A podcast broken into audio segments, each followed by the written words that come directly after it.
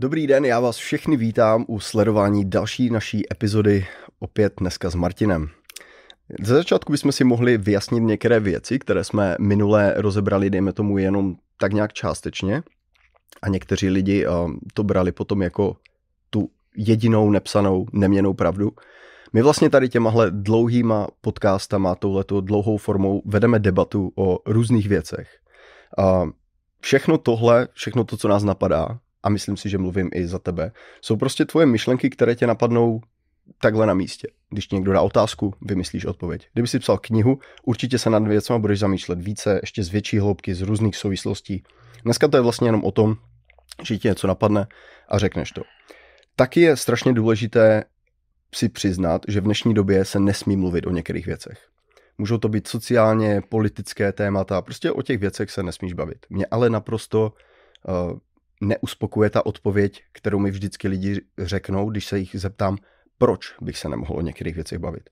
Pokud se nebavím o něčem, co je protizákonné, pokud se nebavím o něčem, co mě vlastně ani nenapadají ty témata, o kterých bych se neměl bavit, protože já tady určitě nebudu jako spochybňovat některé věci, které se mm-hmm. staly, dějí, ale budu možná spochybňovat oficiální vyhlášení, proč se některé věci děly.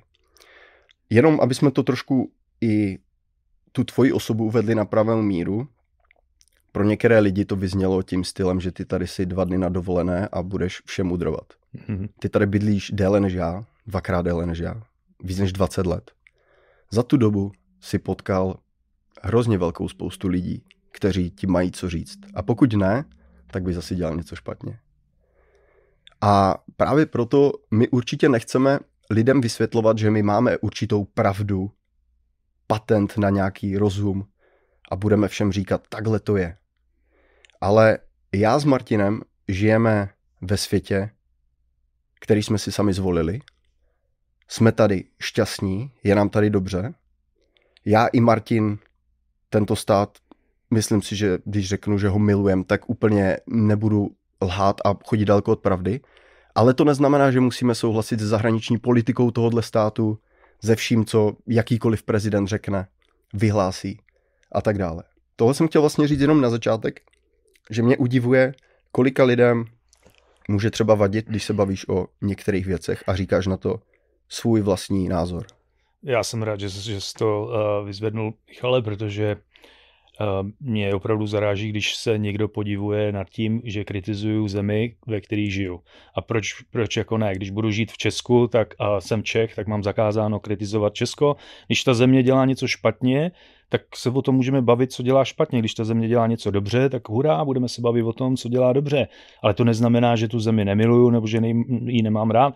Eh, když jsme, jsem tady byl poprvé, tak jsme se, myslím, o tom bavili, o těch přednostech téhle země, co je tady skvělý a, a co ne, a, a eh, jakou mají konstituci skvělou. Jako, mě, já, já, jsem, já jsem tady spokojený a já myslím, že lidi Eh, jako by si měli uvědomit, že svět není černobílej, ale že jsou různé varianty různých um, jo, procesů, které se zrovna dějou v, v tom světě a jsou na to různé názory a proč ne, teď sakra, to je přece skvělý, ne? Já nechci žít v jednobarevném nebo v černobílém světě, jako jo. Mm-hmm. Já si myslím, že čím víc názorů, tím, tím víc. A tím, že žijeme tady, tak máme určitý odstup od toho a můj názor je takový, že Uh, jako dobře, máme dneska sice internet, Česko se dozvíme, jo, můžeš si koupit knížku, ale když budeš žít jenom v Česku a jako nebudeš žít někde jinde, tak nikdy nebudeš mít přece ten uh, tu zkušenost, ten pohled i z jiné strany, z té jiné země. My tím, že jsme oba žili v České republice i tady ve Spojených státech,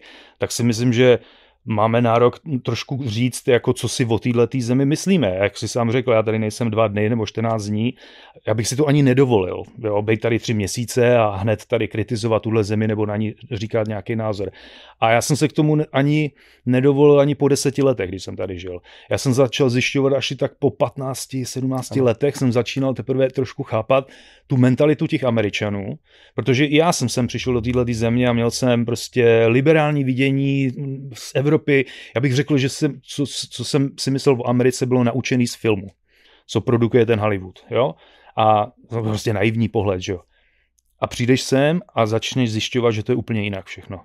Jo? skrz lidi, skrz tu kulturu, jo, všechno a já dneska mám úplně opačný názor o 180 mm-hmm. stupňů, než když jsem sem přišel. Mm-hmm. Jo. Mm-hmm.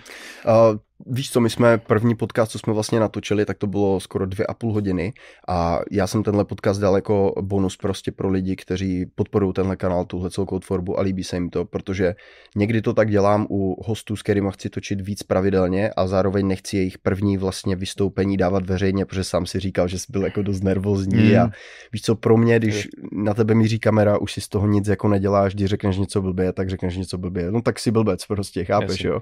Ale někteří lidi jsou fakt jako hodně nervózní a já to chápu, jo. Uh, nicméně Zároveň v, te, v tom druhém díle my jsme vlastně už na začátku jako říkali, že my tady nejsme proto, aby jsme lidem vysvětlovali, jak to je nebo není, ale aby jsme jako dali nějaký svůj vlastní názor na nějakou konkrétní věc a pokud to někoho zajímá, tak to můžou mm, poslouchat dál. Já bych dneska řekl, že my se budeme bavit hlavně jako o zbraních a o nějaké nějakém rozpoložení světa, kdo vlastní jaký arzenál. Samozřejmě oba dva nejsme nějací experti, kteří to by rozhodně. do toho viděli, jako že by měli nějakou tajnou složku. Ale nejenom, že dost se o to zajímáme, ale taky známe za tu dobu, co jsme tady. Spotkali jsme spoustu lidí, zajímavých lidí. Jo. Mě třeba i překvapilo a možná i trošku tak jako naštvalo, že dejme tomu minule jsme se tady spolu bavili, ty zdával určité pohledy na nějakou situaci a já jsem před dvouma měsícema tady měl plukovníka vojenského zpravodajství Spojených států. A ten borec mi vysvětloval svoji službu 30 let. On byl tak neuvěřitelně zajímavý, že mě bylo až líto, že už ho musím pustit. A ještě asi hodinu po tom podcastu se, se spolu bavili. Kdyby lidi že slyšeli... z vojenský rozvědky teda. Ano, 30 let. Kámo, tenhle borec, uh, on byl i v Iráku, on mi přímo říkal, co tam našli, co potom zprávy napsali, že tam našli, jaký je mezi tím rozdíl. Překvapilo tě, překvapilo by tě, jaké měl ve skutečnosti názory, že já jsem si myslel, že víš co, že on bude tu Ameriku jako vychvalovat, my jsme ta Amerika a on sám dokázal jako přiznat určité zklamání, on prostě ti dal tu realitu. A mě překvapilo, že dejme tomu, někteří lidi tě budou nálepkovat. Ty si tam řekl, že v něčem je Rusko lepší než Amerika. No tak to musíš hmm. být komunista. A, a víš co, Justý? Že když jsme ty kamery vypli a potom jsme se s tím plukovníkem bavili dál, protože už to bylo po těch dvou hodinách, co utekli, tak on nám řekl spoustu věcí, které možná se necítil dobře nám jako říct na podcastu, ale rozhodně bys to od někoho tohohle levelu nikdy nečekal. A u toho bych začal. Já mám dlouhý monolog z začátku, ale musí to být. Tady uh, jsme si připravili nějaké určité materiály. Já bych chtěl ukázat vlastně tenhle podcast a udělat trošku menší reklamu někomu, kdo je o hodně uh, slavnější a známější než, uh, než jsme my. Tenhle pán uh, je hostem na podcastu, který dělá uh, Patrick B. David. A tenhle pán se jmenuje Dr. Peter Prey a je to expert na, na jaderné zbraně a všechno, co se tohle týká. Lidí jako je on v dnešní době v americkém veřejném prostoru je čím dál víc a víc a víc. A tihle lidi do toho prostoru jdou s tím, že řeknou svou, svůj pohled na věc. Tihle lidi mají za sebou takový životopis, takové zkušenosti a takové působení, že jakýkoliv redaktor na ČT by ani asi nevěděl, na co se zeptat, aby to pro tohohle pána bylo relevantní. Tyhle ty lidi by měli být u rozhodování uh, vojenského, uh, strategického. A nejsou. A nejsou. Já tím jenom vlastně chci říct to, že i kdybych tady měl tohohle člověka, tak ani vlastně nevím, na co bych se ho měl zeptat. Proto i kdybych měl někoho takového znal, tak se ho na to nebudu ho ani chtít tady, protože nemám na to ten kredit. Ani jsem nedospěl na ten level, abych se s ním dokázal bavit. Jenom vlastně chci říct to, že tihle lidi v dnešní době, a můžou to být prostě vojenští spravodajci, lidi, co dělají CIA, FBI, tak tihle lidi vychází ven a říkají tu realitu. Že to hmm. není takové, jaké to je. Jenomže tohle, když řekneš Čechům, tak oni ti řeknou, že jsi ruský agent nebo si někým hmm. placený. Ale tenhle člověk má za sebou takový kredit, že to nemá u nás nikdo. Je to, je to daný tím, Michale, že určitou dobu byl svět uh, naučený vnímat to, že Spojené státy americké měly nejsilnější armádu na světě a to do dlouhou dobu byl fakt a oni tomu umějí i udělat pěknou reklamu skrz ty filmy a skrz ten Hollywood, jo. Ale ten svět se eh, velmi rychle změnil za posledních 20 let a dost zemím a myslím i lidem jako uteklo to, že třeba například to Rusko, když to zmiňoval mezi rokem 2008 a 2014, kompletně přetransformovali svoji armádu, ale kompletně, od nuly, všechno, eh, námořní, eh, tu součást leteckou i tu pozemní, všecko to kompletně předělali. a modernizovali. Čína udělala úplně to samé. A Spojené státy americké jedou pořád v tom svým stejným módu. Obrovský utrácení. Jako, uh, oni mají obrovský náklady takhle na to, jo. Poslední čísla snad mluvili o 700 miliardách nebo 750 miliardách dolarů a Rusko 50 miliard dolarů. A přitom uh, jako Rusko má stále velkou váhu ve světě, co se týče armády, Čína dneska taky a na to, že Spojené státy utratí tolik peněz vůči tomu Rusku, tak něco, něco je tady špatně, ne? Tady jo, si to vidíš, můžeš jo, ukázat, vlastně je no. to, je, to, tak, je, to, je to takhle, no. Jo, tady ty jsi to řekl vlastně správně, že tady máš 55 miliard dolarů je vlastně Rusko a tady máš vlastně celkové NATO, uh, to asi bychom našli ten součer až někde nahoře. No a když potom vlastně... 20%, 20% vlastně toho eh, rozpočtu mají Rusové a ten zbytek má jako... Kdo má třeba srovnatelné s něma, když bychom to takhle řekli? 55, Francie. Francie, ano. Francie. Uh, ale jako, nevím, já si myslím, že co se týče těch zemí NATO, tak tam prim, mimo, mimo Spojené státy americký, tak tam hraje prim Turecko, který sice nemá takovej, mm-hmm.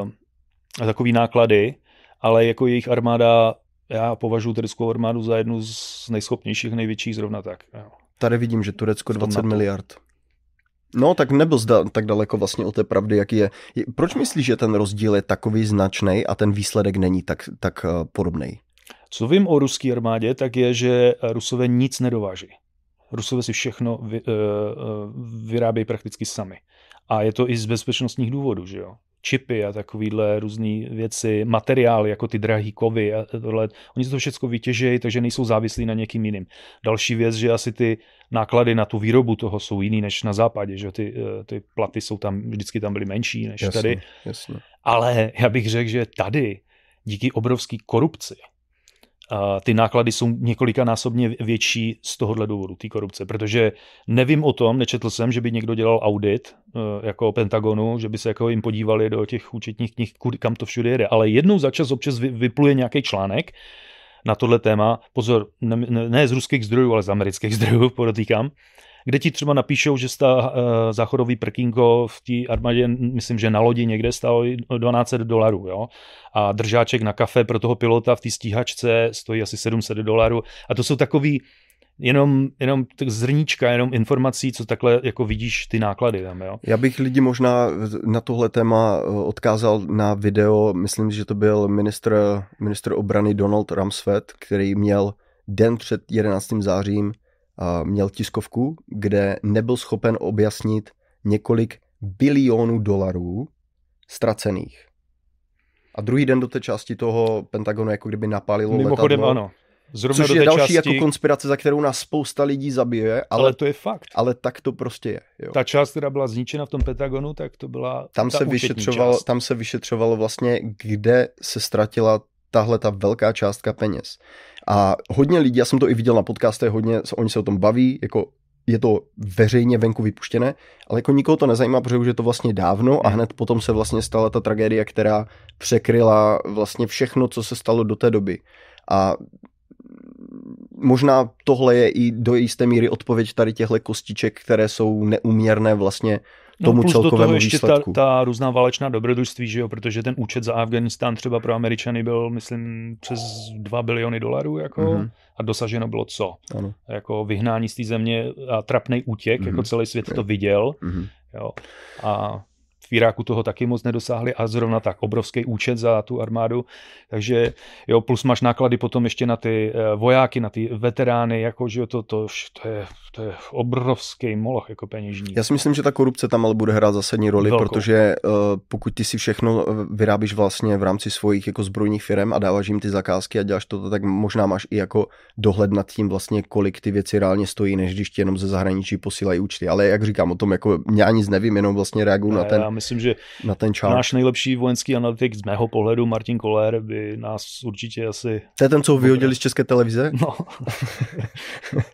Asi ale já ho rád poslouchám, má výborné informace, co se týče tohle. To věřím, no. No hele, když se bavíme o těch zbraních, tak ještě než půjdeme do té mezinárodní nějaké úrovně, tak bych chtěl zmínit No tady jo. vlastně tohle, protože to je v Americe teďka jako dost aktuální a já si tady pomůžu, aby jsme to neřekli prostě špatně, aby nás tady někdo zase netahal za uh, určitou nějakou část těla, že vlastně my tady podporujeme nějaké dezinformace, jo, tak vlastně tady máte kolik má amerických procent eh, domácností zbraně a nemá zbraně. Takže vidíte, že ve zbraň doma má méně lidí, než vlastně nemá. Jo. 44% lidí má doma zbraň.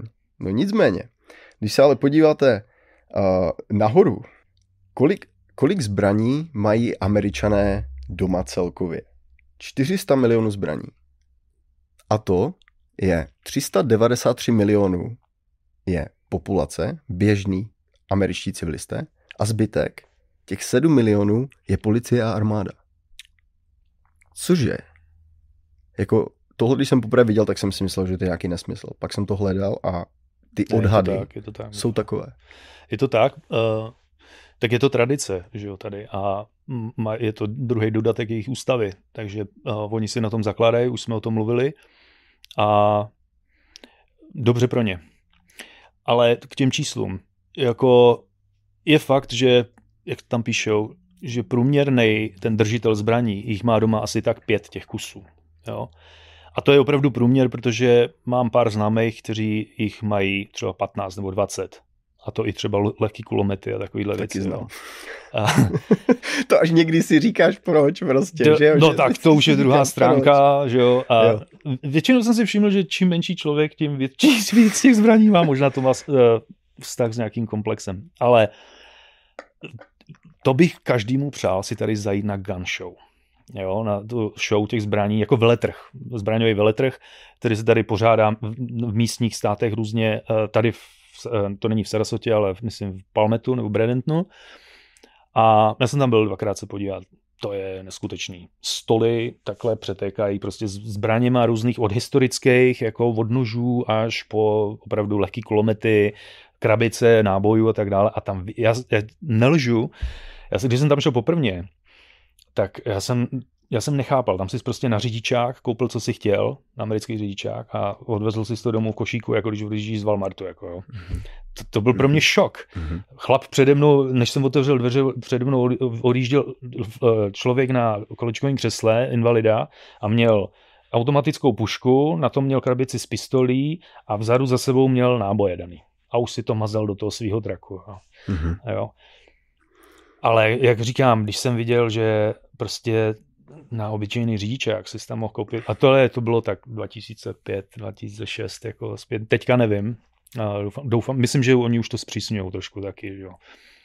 A můj osobní názor je, že je dobře, protože zase ne každý by ty zbraně měl mít. Jo. Mm-hmm. Jsou opravdu, některý lidi jsou tady fakt psychicky nestabilní a uh, nemyslím si, to právo jejich, co mají tady, je fajn, ale nemyslím si, že by každý měl dostávat hmm. zbraně. Jako, Problém je, že tenhle, to je zase jeden z těch věcí, na který se nemůžeš říct ano, ne, ta zbraň jako samotná, jako předmět, není problém. Problém no, je o tom ten žádná, Michale, o tom žádná. No a to, to je o tom, že ta ale... společnost je čím, čím víc je jebnutá a ona je čím dál tím víc více jebnutá, tak potom se dějou věci, které prostě vyústí i v to, co potom plní ty zprávy. To, že ty hmm. zprávy plní jenom tohle, a ne, že v Chicagu je 50 postřelených za běžný víkend, to nikoho nezajímá, protože to nikdy neprodává, rozumíš? To je právě problém. No. Jo, to... že kdyby si sečetl to, co se stane vlastně jako za víkend v New Yorku, v LA a v Chicagu, jo, kolik je mrtvých, jako si řekneš, to je číslo, které je úplně neuvěřitelné, že to je třeba 20 mrtvých za víkend a nikoho to nezajímá. V Česku to nikdy neuvidíš. Není, ale oni, oni když to uvidí tyhle ty čísla, tak si řeknou, ty američani jsou šílení. No, ale tohle nedělají držitele zbraní jako legálních. Jako. Tyhle ty lidi chodí na střelnice si zastřílet a tak dále a trénují a mají to většinou doma. Tyhle ty střelby, co všechno vidíme v těch zprávách a slyšíme, to je z 99% to jsou gangy. Ano, gangy, jo, a ano, kriminálníci. Ano, jako. ano, a ten kluk, co teďka střílel v tom Illinois, tak na toho, když si viděl tu fotografii, jeho bych nenechal řídit ani auto. Jako. Ještě jsem ho neviděl, to ale je... vím, že to je nějaký magor, klasika. To je, to je vždycky to... je to někdo, kdo je magor. Už od pohledu nestabilní, labilní člověk, jako no. to je hrozně. Takže tohle jsme vlastně chtěli zmínit, že těch zbraní je tady opravdu hodně. Představte si společnost, která má 393 milionů zbraní a dalších 7 milionů má veškerá americká armáda a policie což je hodně. No, a to ono, je hodně ono je to ještě i geograficky jako tady dost, dost to. Logicky v těch demokratických liberálních státech je těch zbraní méně, že jo? v New Yorku úplně a naopak Texas, no, ale dejme Florida. tomu třeba upstate New York, tak tam budou ti jo, to lidi jo. jako mít, víš co? To jasně. Ale tak... jako města, spíš řekl, že... To ty... je venkov, tam, no, už, tam je to něco jiného. Nerealita, tam potkáš medvěda. jako, ale co? víš co, to se, když jsi takhle daleko třeba od civilizace, tak ty musíš mít tu zbraň, jako je tam divoká zvěř, seš, než by k tobě dorazila policie, tak už by ano. bylo po tobě, to je nutnost, tam ano. to prostě musíš mít. Já si pamatuju ještě před pár lety, byly tady velk, velká sucha, jo, v celém USA. A vím, že nastalo takový období, kdy farmáři, eh, nebo rančeři teda, měli problém krmit svůj dobytek, ty stáda. Jako. A najednou se objevila taková nekalost, myslím, že to bylo v Oklahomě, začalo se krást seno. Balíky eh, sena prostě se ukradly z polí a ty rančeři samozřejmě s tím měli problém. Normálně jsem viděl v televizi, jak ten šerif jedný county v, tom, v té Oklahomě, tak to vyhlásil a tak to prostě bylo. Někdo bude přistižen, že krade to seno z pozemku toho rančera, má právo ten rančer ho na místě zastřelit. Kvůli senu. Jo, ale to prostě nepochopíš, ale tak to prostě tady je. Kritická tady situace žádá kritické řešení. Jako ono to ve finále není jenom seno. Ono jo. to je o tom, že tobě nebudou mít co žrat zvířata, tak. tím pádem nebude mít jako jíst co tvoje rodina, nebo nebudeš mít co prodat. To je jedno s druhým. Jako, a pak tam... se podíváš na Kalifornii a tam si prostě kradou a páchají hmm. činnost a nic se neděje. A, nebo chytnou dva kluky, kteří mají 150 tisíc pilulí uh, fentaminu a, a ten soudce je pustí. Hmm. Takže... Tyhle témata budeme taky mít na řešení, kámo, já o tom vím tolik, co bych mohl vlastně lidem říct za, za tu dobu, co jsme se o tom nějak zajímali a co jsme točili různé videa a i co třeba nevyšly a tak, že uh, tohle je samostatné Takže téma. ta kriminalita, jenom jsem chtěl jenom dodat k tomu, že je mnohem nižší v těch státech, kde ty zbraně jsou mnohem více rozšířený mezi lidma, ano. než v těch státech, kde ty zbraně mezi těma ano. civilistama nejsou. Aspoň za těch 23 let, co tu jsem, tak jsem takhle spozoroval tenhle den jev. To je pravda. Čím větší restrikce jsou na zbraně, tím větší kriminalita a tím víc je potom potřebuješ a ty lidi potom jsou zoufalí. V LA to jde strašně vidět, v New Yorku taky. Protože je to ten, tak. ten, ty, ty kriminali, kriminálníci a ty gangy, tak tím, ty mají zbraní jako hromadu, že jo? A ty rozhodně je nikdy nepůjdou odevzdat. Jako. Mě dokonce, kámo, vysvětlovali lidi um, z East, East LA z jednou gangu, a to máme natočený rozhovor, kde vlastně oni skladují zbraně, jakým způsobem to funguje. Všechno tohle mi řekli. Crips? Ne, ne, Crips jsou, Crips jsou Černoši a Aha. ti jsou spíš South Central. Okay. Jo. A to, co bylo, tak to je East LA, to je La M, to je jako mexická mafie, když to takhle řeknu. A ten týpek byl, odseděl si 17 let, já jsem s ním točil rozhovor a jeden, byl to, je to fakt dobrý borec, jmenuje se Erik, fakt respekt, obrátil svůj život 360, extrém, fakt dělá charitativní věci pro, pro město, pro kostel. Fakt, fakt borec. Další jednou takového tady budeme taky mít a to bude zase Běloch. Ten mi uzavře to kolečko, protože já jsem ze všech ras jsem ještě nemluvil s tím. A ten mi vysvětloval, jakým způsobem oni vlastně skladují ty zbraně. A přesně vím jak, kde, ale to tady nebudu ani do toho dávat, to je zase téma na něco jiného, zase aby mi někdo řekl, že jsem konspirátor. Ale uh, teďka bych se chtěl pobavit o nějaké aktuální věci a to je vlastně to aktuální rozpoložení světa. Víme, že teďka probíhá 20 válek na světě, jo, nejenom jedna, ale 10, 20 na různých místech, jo. Lidi se nenávidí z různých důvodů, někdy naprosto primitivních, někdy z víc komplikovaných a ani to nedokážeme pochopit. A tak stejně jak se vyvíjí války, tak se vyvíjí i vojenství. Teď mi přijde, že všichni se snaží vyvinout nějaké prostě super zbraně, protože už zjišťují, že Atomovku úplně hodit nemůžou, protože by to asi způsobilo nějaký jako hodně velký bordel, ale takovou tou běžnou metodou dobývání jako teritoria se jako nic moc neděje. Jo? A všichni teďka tady z, ní, z nějakého důvodu začali mluvit o nějakých jako hypersonických střelách. Za posledních několik pár let. Co mi o tom všechno můžeš říct? Já si myslím, že uh, jako první s hypersonickou střelou přišlo Rusko. A myslím si, že to právě vyplývá z toho, z té jejich transformace, uh, co provedli mezi tím 2008 a 2014. Proč? No, kdyby chtěli uh, svoji armádu poznést do té úrovně, co mají američani, tak by je to finančně zrujnovalo. Mm-hmm. Čili Rusové se víc soustředili na takové zbraně, které nebudou tolik nákladné, ale budou efektivní. A teď si vím, Michale, když máš střelu jadernou, která může letět uh, eh, 20krát nad rychlost zvuku, tak k čemu ti je potom letadlová loď Ničemu. s torpedoborci a s 30 stíhačkama na palubě, když na to není obrana na takovou střelu rychlou. Jo, takže tady vidíš ten obrovský rozdíl 14 miliard dolarů jedna letadlová loď, jako jo, nebo ta, ta a plus to všechno okolo a tady jedna, jedna jediná raketa. Tohle přesně říkal ten Peter Prey a do doby, než jsem ho poslouchal, tak jsem o tom vůbec nevěděl.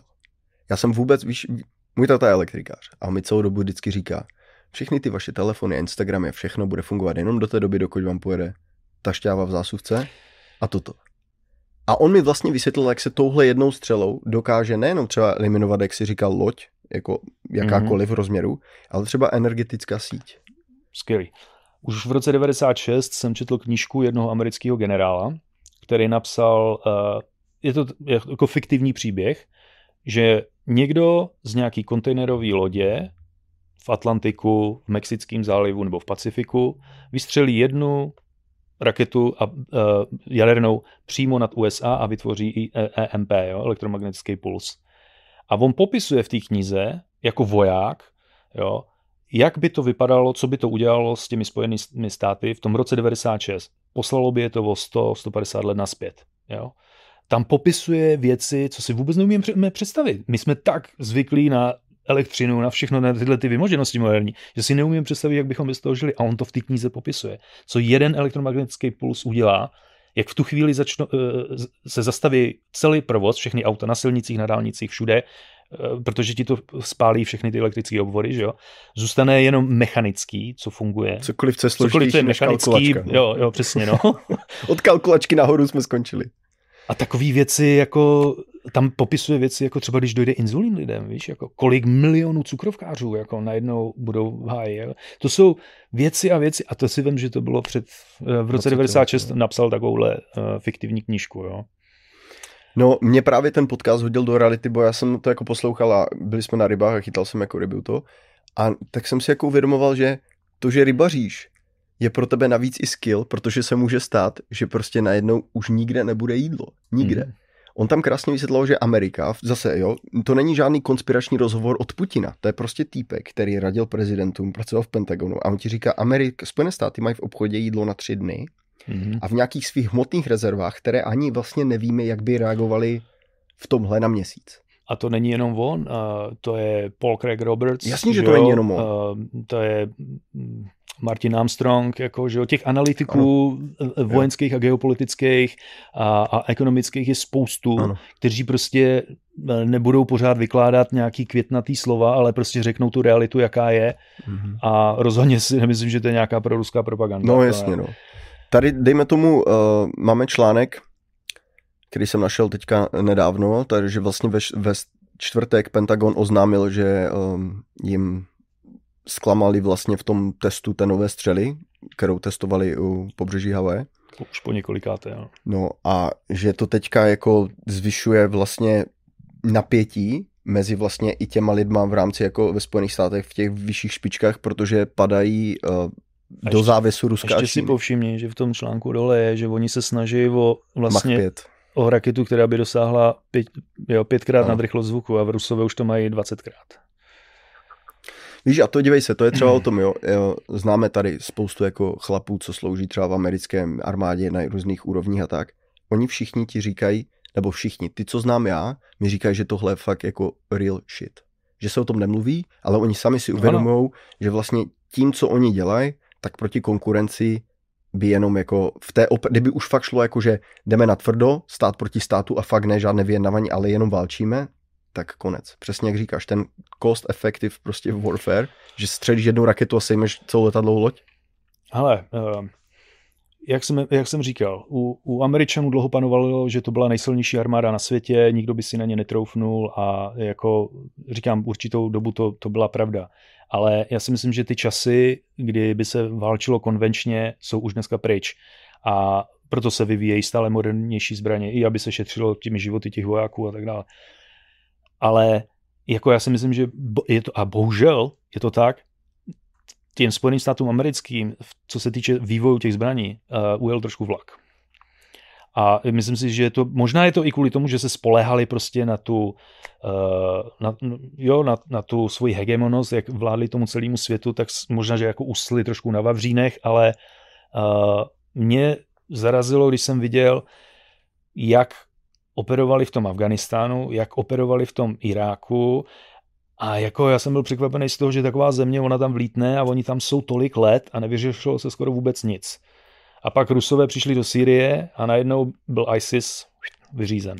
Jo? Američani tam jsou, já nevím, tam byli skoro dvě desetiletí na a tom A co třeba, když východě, amíci zlikvidovali ISIS jako v Iráku třeba? A to se jim taky za mě jako celkem povedlo, jakmile tam nastoupil někdo jiný než Obama. No já si totiž říkám, ale kde, odkud ten ISIS jako vznikl. No tak to je jinak. Jednak, téma, když no. se podíváš na fotografie, tak skoro vždycky ty ISIS eh, používali západní nebo americké zbraně. Mhm. A, a je taky dost dobře známo, ona si na to stěžovala syrská armáda, že odkud ten ISIS bere veškerý intel, jako o jejich pozicích a tak dále. Někdo jim ho musel předávat, nebo se tam má ISIS svůj vlastní satelit na oběžný dráze, jako. A měl, jak jsme tady měli toho plukovníka, já jsem se ho na to ptal, nevím, jestli to je v tomto podcastu nebo až potom, protože mě se to slívá, ale on mi říkal, že když se dívá, on komentoval, myslím, Afganistán, ale platilo to i na ISIS, on říkal, že když vidí v televizi záběry těch vojáků, jako eh, jak pochodujou, a může to být Taliban, nebo ISIS, anebo kdokoliv jiný, kdo tam je jako nějaká, jak oni to labelujou, jako radikální složka. Mhm. On říkal, že on pozná, který z těch vojáků je trénovaný američanama podle toho, jak chodí a drží zbraň. Věřím. On říká, já se podívám a já přesně vím, kteří chlapi jsou naši. Že jsou jenom převlečené uniformy. Kámo, to je strašně zajímavé téma, když jsi s někým takovým, kdo do toho vidí, že mu dáš fotku a on ti z té fotky udělá analýzu, třeba 30 minut ti vypráví jenom, co je na té fotce. Mhm. Klasický normální člověk vezme, vyhodí to a řekne, no, fotka nějaký typců v kuklách. On vezme a on ti řekne, vidíš, jak drží tu pažbu? Mhm. Vidíš, jak drží tohle? Vidíš, jak drží tohle? Jak chodí? Já ti třeba uh, řeknu, my, a my, jsme- jo, my jsme se o tom vlastně bavili uh, spolu. Já jsem, mám známýho kamaráda, kamarádíme se spolu a trénujeme spolu, Mhm. jo, Aikido. A, a tenhle člověk sloužil 10 let u Navy. Sedm let z toho strávil na ponorce. Jo, a těžce normálně to ovlivnilo jeho život. Jo.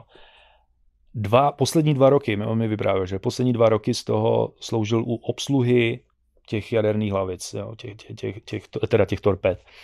A tam už on říkal, že jako tam, když on říkal, když jsem stál u toho zařízení, jako jo, tak najednou jsem si uvědomil, že vlastně stojím u ovládání něčeho, co může zabít miliony lidí, jako jo. A, a ten fakt jenom, že u toho vedle toho stojíš, je prostě strašný, jako jo. Nicméně, já byl zvědavý a říkám, ty Frede, mě by hrozně zajímalo, jako z pohledu tebe, Američana, mm, jak ty vidíš jako ruskou armádu, jako ruský pon- Rusové měli ponorky vždycky na dobrý jako úrovni, tak mě zajímá jako tvůj pohled jako Američana, co si ty jako o tom myslíš. A on mi říká jako, ty si ze mě děláš srandu, viď? A říkám, ne, já se nedělám, já se ptám vážně. A on říká, hele, popravdě, když budou chtít, tak nám Rusové nakopou zadek. Slušně to říkám. A popsal mi dvě situace, ve kterých se ocitli on a ta jeho posádka s tou ponorkou. Vždycky jsou tři měsíce někde jako venku a, a nikdy nevíš kde, to ví jenom velicí důstojníci. A on říká, ten pocit, že jsi někde venku, nevíš kde, jo, vůbec nevíš kde a najednou z ničeho nic začne jako alarm a víš, že někde za tebou je ruská ponorka, která je schopná nás kdykoliv zničit, protože uh, jejich torpeda přilítnou ze strany, kde my je ani nečekáme jako, a jsou velmi tichá, jako, velmi tichá. Tak on mi říkal, že nastaly dvě takové situace, kdy polovina té posádky si normálně načurala do kalhot. Protože ta situace byla takhle blízko jako ke konfliktu. Jako. A to jenom, že se jako potkají v nějakých jako mezinárodních vodách? Nebo, nebo... Mm, asi tak, takhle to funguje. Já, jako já jsem se nebavil s důstojníkem, jsem se Jo. bavil s řádovým vojákem, ale No. on mi popsal, že to je hrozný pocit, jako a že pak už z té armády odešel, jako už, už to tím letím nechtěl procházet, ale řekl mi na rovinu, že on si myslí, že to by asi bylo spíš ve prospěch Ruska, kde by něco takového. A já ti řeknu, já, já to takhle jako sleduju, mě to zajímá. Nikdo ještě na světě nebyl schopen vyplout třema ponorkama ve stejnou chvíli se vynořit spod ledem. Jo, spod, pod tři metry tlustým ledem, aby se ty tři ponorky uh, uh, vynořily ve stejnou dobu. To nikdo ještě na světě nedokázal, to dokázali jenom Rusové. Jo, a to je, neříkám, že je, já to neříkám, protože bych je chválil, ale jo, nebo že je bych jim fakt fandil, prostě, ale no. to je prostě fakt. To je fakt. Jo, Američani nic takového nedokázali. Jak? A jenom abych tě přivedl trošku do obrazu. A v 80. letech, už v 80. letech měli Rusové ponorku třídy Typhoon, která byla dvakrát tak velká, jak eh, největší americká eh, ponorka třídy Ohio. Ta je tak velká, že tam mají dokonce bazén na saunu. Na ponorce. Jo. Dneska uh, oni už je vyřadili, uh, tyhle, nechali si už jenom jednu, toho Typhoona. To je obří ponorka, fakt. To je, to je, to vyřadili? monstrum. Má to velkou uhlíkovou stopu? Ne, nebo oni se, oni se přesunuli do jiných, do jiných ponorek, uh, rychlejších, jako účinnějších a tak dále. S vyhřívaným bazénem. ten, teďka ty nejmodernější, co jsou, se myslím jmenují Bulava, ale A tenhle ten poslední, ten jeden kus, ten Typhoon si nechali, oni na něm trénují ty hypersonické rakety. Jo? A, a, vůbec jako jaderný střely, takže oni ji hodně používají tam v tom ledovém oceánu, severním ledovým a tam testují ty rakety. Tyhle ty nový, co jsou, uh, ta bulava, tak uh, ta má, ta, ta má takový, takový uh, arzenál na palubě, že uh, se říká, že by jedna takováhle ponorka dokázala proměnit tuhle zemi v panamský kanál. Cože? Prostě by zničila tuhle tu zemi. Nebo mají ty jaderný torpéda a ty jsou schopny vyvolat tsunami takovou, že by to spláchlo celý východní pobřeží. Navíc ty torpéda pod vodou, jejich eh, jaderně poháněná, jsou schopná až 200 km v hodině pod tou vodou. 200 km. A to jsou informace od amerických generálů, od amerických no, tady to máme, analytiků vojenských. Jo? Tohle je asi, uh, Bulava je ta raketa, co tady letí, ale asi možná bude i něco s ponorkou. Jo, tady je to, že to je Submarine Launch oh, Ballistic promiň, Missile. Promiň. Ano, máš pravdu, jsem se poplet. To je Borej, ty ponorky a Bulava je ta... Ta raketa, stro, tady ano, to raketa. vidím. Takže oni... No, BB, no, takže v, třina, v roce 2013 uh, ty rakety vlastně dali na ty, na ty ponorky a takhle jim to maká pěkně z vody, když se na to no. podíváme. Kokos, to je masakr. To je... No a vlastně a tohle, tyhle ty informace a, a, no a teďka vlastně ty posledních, já nevím, pět let bylo několik videí vydaných jako ruskou mm-hmm. armádou, kde prostě ukázali, co ty jejich zbraně dovedou. A Američani se snaží vyvinout tyhle ty hypersonické zbraně zrovna tak a jak vidíš sám, podle zpráv, ano. do posud se jim to nedaří. Ano. A to si myslím, že je docela vážný uh, v kontextu toho, co američani dělají, jako, jak se neustále snaží vyprovokovat válku, vy teď prostě s tím Ruskem. Jako. A přitom žijeme tady někde a řešíme úplně chujoviny, to by to dalo jen tak. Jo, jo, jo. To asi necháme jako na pozadí, aby jsme to tak jako odlehčili. Odlehčili vždycky, jo. jak budeme zabíhat do toho, že je to strašný a nic nefunguje. Jak se podíváme tady na tu realitu, řekneme si, ještě jsme na tom dobře, brácho, jo, jo. ještě můžeme dýchat. Ne, ale bychom vlastně se vrátili k tady k tomuhle. Jo. Jak to na tebe působí, když žiješ v zemi, která vlastně je bezbraná vůči některým útokům určitého typu? Řešíš to nějak? Ne, protože já se domnívám, eh, nebo domnívám, já věřím tomu, že ty eh, ty vládcové těch zemí nebo jejich poradci a tak dále, ty lidi, co to mají eh, vlastně pod kontrolou, jsou natolik mm, rozumní, že k použití takových zbraní nikdy nedojde. Jo? A myslím si, že to snad i ty globální síly, které tady opravdu jako šéfujou tomu světu, by to snad asi ani nikdy nedovolili, protože by přišli, jo. Michale, kdo by přežil? Nikdo, ani, ani ty elity by neměly kde přežít. Jako. A nebavíme se o nějakým lokálním jaderným konfliktu. Jako kdyby, když by se to spustilo, tak by to by byl mazec to by byl konec. Jako. Tak stačí jako Ty dnešní jaderní zbraně no. jsou něk, řádově, řádově několikanásobně silnější, než byla Hiroshima a Nagasaki. Jako to, to je prd proti tomu, co dneska je za zbraně. Mm-hmm. A já se pořád věřím v koutku duše, že nikdo není tak šílený, aby, aby se pokusil něco takového použít. Tak víš co, my jako běžní lidi, ty to vlastně ani nemusíš řešit, protože v momentě, kdybys viděl nějaký záblesk na horizontu, tak víš, že si máš tak akorát dát poslední lahváč a víc už to řešit nemusíš, protože jako Vem si jakýkoliv výpadek čehokoliv by byl způsobil nedostatek jídla, nedostatek všeho, takže to, že někde spadne nějaká raketa nebo něco, která udělá velkou paseku, tak... A ještě ke všemu, vlastně to jenom takový dodatek, Rusko má ještě ke všemu tomu, má systém, uh, myslím, že je stále funkční, uh, systém mrtvá ruka, systém dead hand, tomu říká američani.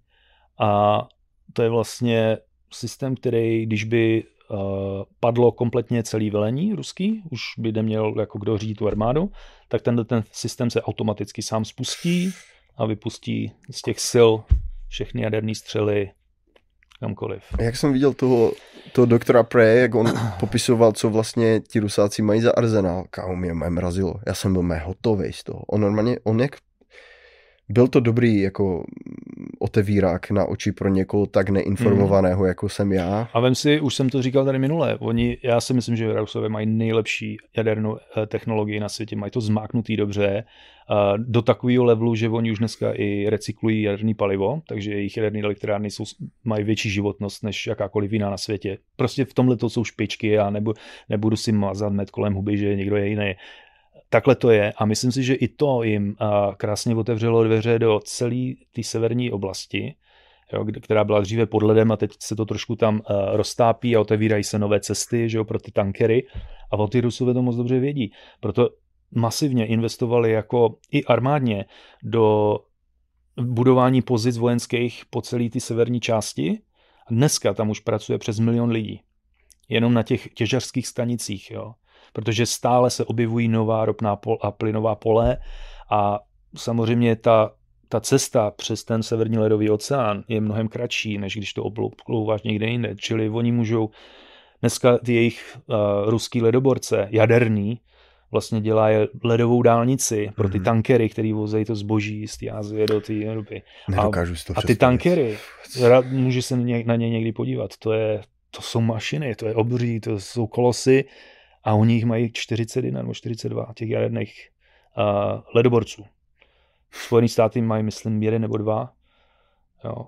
A kdo jiný ještě má? Kanada, myslím nějaký a Norsko, jinak jako... Já takže... jsem, před asi rokem jsem dělal takovou jako hodně povrchní věc, že jsem si četl Wikipedii, kdo má jako, jako armádu a zavřel jsem to s tím, říkám, jo, a míci jsou v klidu, protože mají nejvíc letadlových lodí. Ale všímáš si, že vlastně letadlové lodě jsou jako zbraně jako druhé světové války a 30 let po nich, ale potom už ne. Jako. Ano. Ano. Že vlastně oni sice mají nějakou prezenci někde, ale pokud by šlo totální válku, tak jako konec. No. A pro mě nikdy jsem si vlastně neuvědomil, že to není o těch malých pistolkách a těch M4, co tady jako všichni mají, ale je to o těch velkých zbraních, o těch systémech, kterými jako vlastně běžní civilisti vůbec nerozumíme. Ale tím, že kdybych byl v Karvina, tak se nemám s kým o tom bavit, kdo je kvalifikovaný, aby mi vyprávěl o amerických systémech. Mm. Ale když jdu na jitsu, tak několik lidí, co tam jsou, tak ti můžou říct, že u těch systémů stáli a operovali je třeba. Asi. Jak říkáš ty tady ten borec s tou ponorkou, jako kde bych vůbec vzal No v Česku ne, no. Jako, že nějakou maníka a Bráško vypraví mi o tom, jak si stal včera vedle jaderných nějakých jako torpéd nebo něčeho. Jak... A on mi to doložil i fotografiemi, jo. No. Ne, nejenom od, ne z těch, která jeden Já právě ale... třeba na tohleto téma se fakt budu snažit s, s tím jedním kámošem tady navázat, protože on byl jako v několika válkách Čech a on ti sám řekne, normálně asi to lidi fakt jako překvapí, protože já si myslím, že je to překvapí, že člověk, který jako na, za tu stranu bojoval, má s tím zkušenost a on ti jako řekne, jako jak někdy ten protivník byl hodně lepší a vlastně ani to dopředu nevěděl. Jo. Mě taky jako překvapují ty věci, až ti, ti to řekne v češtině. Hmm. Jo, takže určitě na tohle téma, kam na tohle téma se můžeš bavit hodiny, určitě, protože no. Stačí potkat jednou takového maníka, který ti zase otevře nějaké okýnko vedle a ty zjistíš, že ty o tomhle vlastně vůbec nic ano, nevím. Jo? Ano. Já jsem si jenom přečetl, Rusové mají jednu letadlovou loď, je takové, a takové třídy, Číňani mají dvě nebo kolik, říkám, jo, a mících mají deset, no, tak to jsme ještě furt v klidu. Ale ono, ten vlastně ten svět vůbec není o těch letadlových lodích, to je nějaká demonstrace nějaké síly. Mm-hmm. Máš nějaké třeba povědomí o tom, jak je na tom třeba Severní Korea? Protože to jsou pacienti na zbrojení. Když to budu vědět, tak si mě asi nejspíš z pravodajské služby hned najmou. Ale nějaké takové jako... Severní Korea, veřejný... teďka, teďka oni, Furt oni něco testují. pořád testují no. něco a já si myslím, že oni už svoji, jako jadernou střelu oni už snad svoji mají, mm-hmm. to, to vím, hypersonickou teda ne, doufám, že nebudou mít, ale jako, tak víš co, oni jsou mezi Čínou a Ruskem, když se koukneš na ty jejich, tu jejich výbavu, tak to je všecko, pocha, to, je, to, to jsou ruský patenty všecko a nějak přes Čínu se to dostalo k ním, jo. Jako co k tomu víc říct, jako Severní Korea je vyloženě režim uh, komunistický, který si to tam uh, jako jede sám takhle izolovaný od toho světa a jo, oni mají tu armádu. Takhle, já si myslím, že ta severo, severo, severokorejská armáda je rozhodně silnější a lepší než ta jeho korejská. Jo. No hlavně Ta by se bez, no. bez pomoci Američanů jako neměla šanci proti těm severokorejcům. Mm-hmm. Já jsem viděl na to krásné video a i bych to našel, ale nechce se mi to teďka na tom hledat, protože bych tím zabil spoustu času a nemám to připraveno, ale lidi si to můžou najít, můžete si najít, je tam takové krátké video, jak se staví nějaká pohraniční čára a jsou tam severokorejští vojáci a jihokorejští. Jihokorejští jsou krásně vybavení, mají prostě normální techniku, nové. Vidíš to, jak Amika, kdybys tam posadil, akorát to je Severokorejec. Mm. A ten naproti němu ten Severokorejec, tak má klasické akáčko, takovou stalinskou, jakože beranici a toto. Jenomže problém je v tom množství. Ty, když tam nahrneš během, kdyby udělal nějakou ofenzívu a nahrneš tam prostě brutální množství těch jako pošleš milionů už zakáčkama, tak co se stane? Mm. To ti tady ti Větnam veteráni ti vypráví. Mm. Jo, co se stane, když naběhne milion Číňanů přes tu hranici a oni na to čumí a říkají si, ale jako, a co teď? A, mm. a, a tlačí je zpátky, neuděláš nic, jo. Ne. Určitě to není něco, z čeho bych měl radost, ale um, v LA je část, která se jmenuje Koreatown a to je o té Koreji, um, to tak krásně to demonstruje. A znám jednu holku ze Soulu, jsem mi trénoval tam, ona říkal, že vlastně ty, jako, tam ti lidi se nebojí toho, že by na ně vystřelila nějaká jaderná bomba, protože oni jsou do střelu jako zbraní z první světové války. Hmm. A tím by jako totálně vyřadili celé město a zahyne miliony lidí během pár minut a není proti tomu žádná obrana. Jo. A já, já bych k tomu dodal ještě, Michale, že ono eh, té armádě nezáleží taky jenom na tom, jak máš silný zbraně, ale eh, v jakým stavu je morálka tvý armády protože on je strašně obrovský rozdíl, když máš eh, armádu složenou ze splacených žoldnéřů a armádu z vojáků, kteří slouží své vlasti. To je obrovský rozdíl, protože jaká je tvoje motivace nebo uh, tvoje pocity, když ty jdeš jako žoldnéř jiný, do jiné země, jako jsi prostě placený zaměstnanec, že jo, jsi mm-hmm. prostě voják, profesionálně a jdeš do jiné země a tam máš sloužit, budeš nasazovat život a krek jako mm. do úplné krajnosti, mm. jako ten voják, který chrání tu svoji zemi. Mm. Jo, skvělým příkladem je syrská armáda. Já jsem o, Syrsk, o Syrii se nějak nezabýval, ale když ta válka finišovala jo, za pomoci Rusů, tak eh, já mám, já mám jako respekt před těma Syřanama. Ti mm-hmm. si mhm. prošli peklem, tam s tím ISIS, jako jo, mm-hmm. a do toho bojovali s Turkama, že jo, a uh, Američani jsou tam taky a myslím si, že oni s těma omezenýma možnostma, co měli, ty, ty jsou skvělí bojovníci, ty mm-hmm. Syřani, jako dneska. No, já jsem vycházel z těch informací vlastně, co mám o Koreji, já jsem četl asi jenom dvě knížky o tom a o vlastně věcech, co jsou tam a bla, bla, bla. A byl tam rozhovor s jedním borcem, co vlastně zběhnul z vojny, protože ta vojna tam je 10 let pro muže a mm. myslím 8 let pro ženy, nebo nějaký takový extrémní jako extrém, jo. Takže a oni tam jako hodně popisovali vlastně, jakým stylem to probíhalo a nechtěl bych tam být kamo ani za no. nic, prostě v životě nikdy, ale uh, ten ten vlastně ten nepoměr té armády vlastně v té kvalitní, v, tom, v těch zbraních a tak, je prostě totálně vyvážený tím, jak oni věří tomu, že za to Kim Jong-una prostě musí vytrvat, jo? jo. A ty to čteš a říkáš si, ty vole, tak jestli to už dotáhli tak daleko, tak tyhle lidi nemůžeš porazit. Oni vydrží všechno. To, to jsou fanatici. Oni, oni, oni vydrží všechno, ty se na to díváš, jako, o čem se tady bavíme. Ty kdybys tam poslal cokoliv, oni vždycky budou věřit. To je taky jedna jako z těch otázek. Já, já vím, že to není úplně aktuální téma, ale myslím si, že bychom to mohli do toho zmínit. Co si myslíš o vlastně o tomto, o téhle konkrétní věci? Myslíš, že někdy může dojít nějakému jejich sjednocení? Nebo už to jsou dva tak naprosto rozdílné Já si národy? myslím, že k tomu dojde. Jo? Hmm. A kdo bude ten vítěz v tom sjednocení? No ne, jako... Uh, proč by měl být vítěz? Proč by nemohlo dojít k nějakému kompromisu? No, protože ty státy jsou tak ekonomicky totálně odlišné, že ten jeden musí živit toho druhého. No a dobře, ale tak dobře, tak ten jeden může toho jednoho živit, ten druhý toho druhého chránit. Ale 30 milionů, 30 jo, milionů Já nevím, hele, tohle, tohle se už bavíme o politice víc jasně, než, než jasně, o armádě, jasně. ale já si myslím, že jednoho dne se sjednotí. Jako, a já jako neříkám kdy, nevím kdy, mm-hmm. jako, ale proč by měli být, je, to je jeden národ, který je rozdělený ideologicky. Mm. Jo? Tím pádem už to není jeden národ, oni jsou pejí. No, jako jsou, jo, no, ale... Už, už po té době je to psycho. Ona mi třeba říkala, že ona už i pozná Severokorejce podle mluvy, protože oni nemají hmm. některé uh, slova, oni třeba nemají, ona mi říkala slovo láska, neexistuje, Jo, já třeba vím, Až že, něco, jo, já třeba nevím, jako z toho ekonomického hlediska, že jsou snahy uh, exportovat to zboží z té Jižní Koreji nejenom jako uh, loděma, ale i třeba vlakem. Mm-hmm. No a vlakem to se nabízí, že jo, transsibirská magistrála, aby se to vozilo do Evropy. A je to velmi je to velmi efektivní, protože tím vlakem se to zboží tam může dostat do deseti dnů maximálně, což je mnohem rychlejší než kontejnerovou lodí, která pak musí někde zasekla jako teď čekat v přístavu na, na, na to vyložení. Že jo. A myslím, že Rusové se o to dost snaží a myslím si, že tam budou i snahy nějaký právě ty ekonomický, že jo. možná, že navrhnou severokoreňcům, hele, jako sklidněte svou, svoje hormony tady mm-hmm. a přivede vám to spoustu peněz za ten tranzit, který přes vaší zemi může putovat těmi vlaky z té Jižní Koreji toho zboží do té Evropy třeba, jo. A vy, stejně jako Rusko platí Ukrajině za tranzit plynu a ropy, ano. do teďka i během té války, dokonce za ně splatili dluhy, o tom se taky nemluví, jo, který měli, tak úplně stejně může vlastně ta Jižní Korea třeba platit té Severní Koreji a finančně ekonomický pomoc za to, že se přes jejich území by se vyváželo třeba to zboží. Jo? Mm. Nevím, to, je, to se takhle bavíme jako dva amatéři. No jasně, ale... no. Jako dívej, já a jsem jsou třeba, o tom články, jako už se o tom jsem třeba mluví. vůbec nevěděl, že ty státy vlastně platí za ten tranzit, třeba Slováci. No to jsem taky čuměl, že vlastně Slováci, maj, dolarů, jako. Slováci s tou mají dost, to ve stovkách milionů eur, jsem se na to díval. No a Ukrajina Ro, dostává, já nevím, asi 3 miliardy uh, od těch uh, dolarů od Ruska jako za ten, za ten tranzit toho plynu a ropy. Jako. Uh, ona jí platí uh, ty, ty, za, ten, za ten tranzit Ukrajině.